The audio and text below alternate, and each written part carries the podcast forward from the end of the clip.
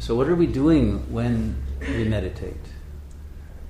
To put it in the simplest terms, we are connecting our surface consciousness with our inmost center of our being. Okay? It's very simple. That's what the word yoga means connection. Connecting the consciousness we use to deal with the outside world. I put that in quotes. It's not as outside as you think. But to deal with that world, one creates an ego construct with defense mechanisms, with buffers, right, with shock absorbers, with all kinds of apparatus to help you deal with what often may be unpleasant or anxiety creating circumstances. But that's not your real self. It's a vehicle that we need to create, but we also need to know that it's not us. It's good to have a car that is four wheel drive and can go, take you anywhere, but you need to be able to get out of that car. Once you drive to a beautiful place, if you stay in the car and don't get out and enjoy the scenery, then what was the purpose of the trip? So, most of you have a very well adapted ego. It works well to deal with the world, but it doesn't nourish you and it's usually running on empty because we haven't gotten out of the car to fill it up with new fuel. So we need to get out of the car and go back into the core of our being from time to time. These days, as often as possible, because we're dealing with a very rough world. It uses up a lot of fuel and it's hard on the equipment. We need to revive it and to recharge the batteries. So we're moving inward in meditation. Mede means the center, the middle.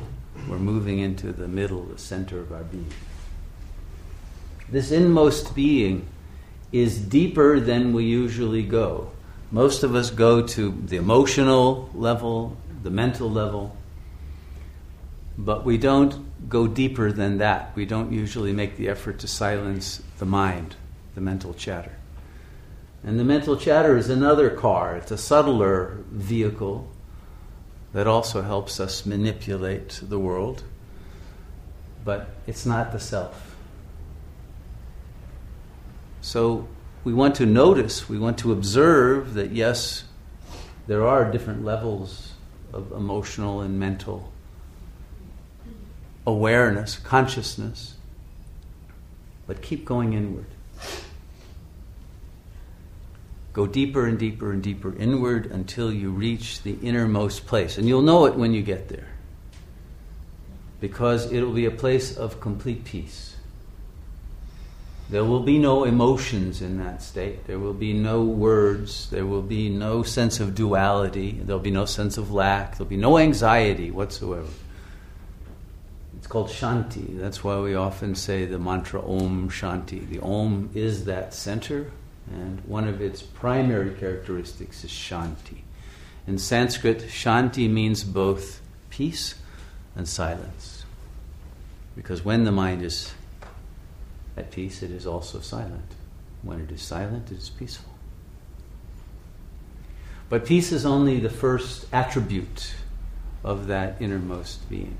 If we stay there long enough, if we don't move out of it, if we reach stillness and we allow ourselves to bathe in the energies of the inmost self, then the, ener- the energy within at that level begins to accumulate. And the peace becomes a state of love. It begins to overflow into a sweetness and a joy in being. And all the stresses that were there in the outer world and the outer personality are dissolved and healed and you can love life again. And that love pours out from the innermost being, and it will begin to heal issues and uh, cuts in the uh, communication, even of the cells, even at a subtle level. There are these subtle meridians of energy that are known to acupuncture and to other forms of Oriental medicine. And these energy lines often get cut in the course of stressful events, and so they get re, uh, reconnected and healed. And so you're actually giving yourself an acupuncture treatment when you meditate because you're coming from the source and that energy will flow naturally through all of the pathways the subtle pathways as well as the actual central nervous system and it will begin to flood the nerves with a very peaceful, loving energy that will give a message to all the cells of the different organ systems of the body to harmonize and to optimize their way of functioning. And literally fill the cells that need the nutrition of vital energy with a new charge of bioelectromagnetic energy. And if you stay longer in the silent center, then you'll go even beyond this love that has no object. It's not just love for one's own body, but it's a love that becomes universal. But you will also reach a point where you realize that the center that you are is the center that is everywhere. It's not just localizable in what you thought of as your physical body. That that center is everywhere and nowhere. And because it is everywhere, there is a love for all that is. And yet, because it is nowhere, there's complete detachment and non enmeshment from anything or anyone. And therefore, freedom. And so, there's a realization of what freedom actually feels like the ultimate freedom. Freedom even from your own mind, even from your own identity. Freedom to be the full potential that your being has, which is infinite. And then you can see the whole world in a new way, and very creative ideas may start to come to you. Doors will open, possibilities of living in ways you hadn't considered or hadn't taken seriously will suddenly become obvious. Things that you had rejected because they didn't fit the model of reality you were given, you suddenly see, well, that's not reality at all. I was just uh, seeing that a new book came out by a, a, a world uh, renowned geographer. It's called The Myth of Continents. And uh, he started to suddenly think about everything he'd learned in geography over his life. And, and he began to wonder why is Europe called a continent? It's this little peninsula sticking out of Asia, and yet it gets labeled a continent. But India, that's much larger and more populous, is called a subcontinent. China doesn't get any labeling what's going on here? And you realize there's a political unconscious, even to geography. There's an agenda there. It's not facts, it's a way of seeing things that favors a certain hegemonic discourse. And everything in your life has an unconscious discourse that has an agenda that was actually implanted in you. It isn't even your agenda. It was imposed on you, and then by identifying with it, you imprisoned yourself in a certain box that you thought of as reality, but it turns out it's not reality at all. And just by sitting in this silent center, that whole prison at every level falls away, and you see reality with new eyes. And that's probably one of the main benefits of meditation. And you realize that what you had seen as finite, limited, impossible to solve is easily solved because it is all infinite. So all we have to do is sit in that center. We don't have to fight with it. Very often we think that we have to struggle with our minds. It's kind of like a miner. Miners have been in the news these days, who goes down into this very deep area of the mind and starts hacking at the hardest rock there is and can't break through it. And yet, right behind him is this huge vein of gold. If he would just turn around, you would see he didn't have to do all that work. We're usually the same way in our meditation, trying to hack at our ego to get it to stop. You don't need to do any of that. Just turn around, and the gold is there. The inner light is there. Don't struggle with your ego. Once you disidentify from the mind and realize it's not your mind at all, it's just an implanted stream of consciousness, and you, you disidentify from it, it will stop. It needs an audience to keep going. And once you don't care about it, it will stop. And then literally a new mind can arise from this innermost self that's more real, more uh, true to what is. and not based on what you learned, the conditionings from the past. And so this is liberation. If you will allow yourself to be liberated from what you thought was your own mind, which is not yours, because you are prior to the mind and beyond the mind, and cannot be described or captured by any concepts, when you escape and you stay free, then the mind itself becomes transformed. And the thoughts that arise in it then become beautiful. They're no longer depressive, they're not worried, they're not anxious, they don't have any of the old emotional tinge that's based on fear and desire, but on the fullness of this infinite love that you've touched into.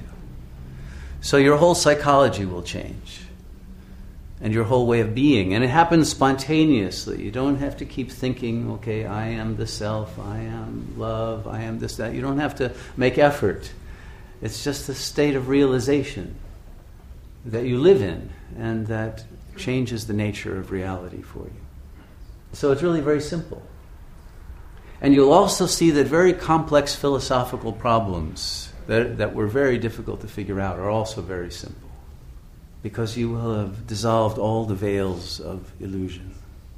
And then you reach what the yogis have always called bliss an ultimate, indescribable state that is the realization of your oneness with the source of all that is. That the, what you thought of as your individual self is actually the cosmic, universal self, the absolute. And that there is an intuitive connectedness with all that is, that is constant and transcends time and space.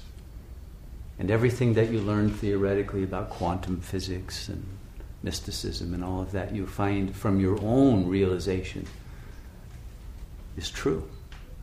The interconnectedness of all things, not only at the level of elementary particles, but at the level of cosmic beings. And we are cosmic beings. So to meditate, all you need to do is turn your mind inward, do, do a loop, and instead of dissipating your energy outward, trying to connect with the external world, turn it in and ask, Who am I? Who is the ultimate witness, perceiver of reality? And keep going inward until you can't go any further within. Okay? And, don't ask it verbally, but just feel your way inside as to who's perceiving this. Don't make it into a mantra because then you'll be stuck at the mind level. You want to go to the level of the perceiver of the mind. You are the user of the mind. Don't be used by it and don't identify with it. Okay? When you go to that deepest level, the mind will quiet down by itself.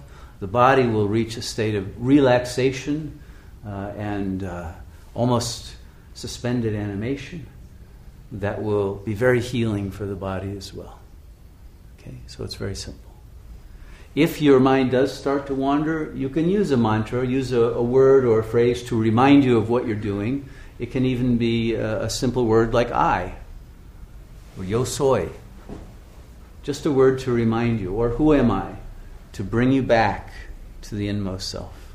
That's all you need to do is to keep reminding yourself, because the mind has a tendency to forget what it's doing, and it, will pretty soon start thinking of uh, you know what you're going to be doing tomorrow and the next day and your vacation and right the argument you had last night with someone and all of those things will come up so keep going back to the, the source. That's all you have to do and pretty soon you will overcome the tendency of resistance and you will sit very blissfully in the self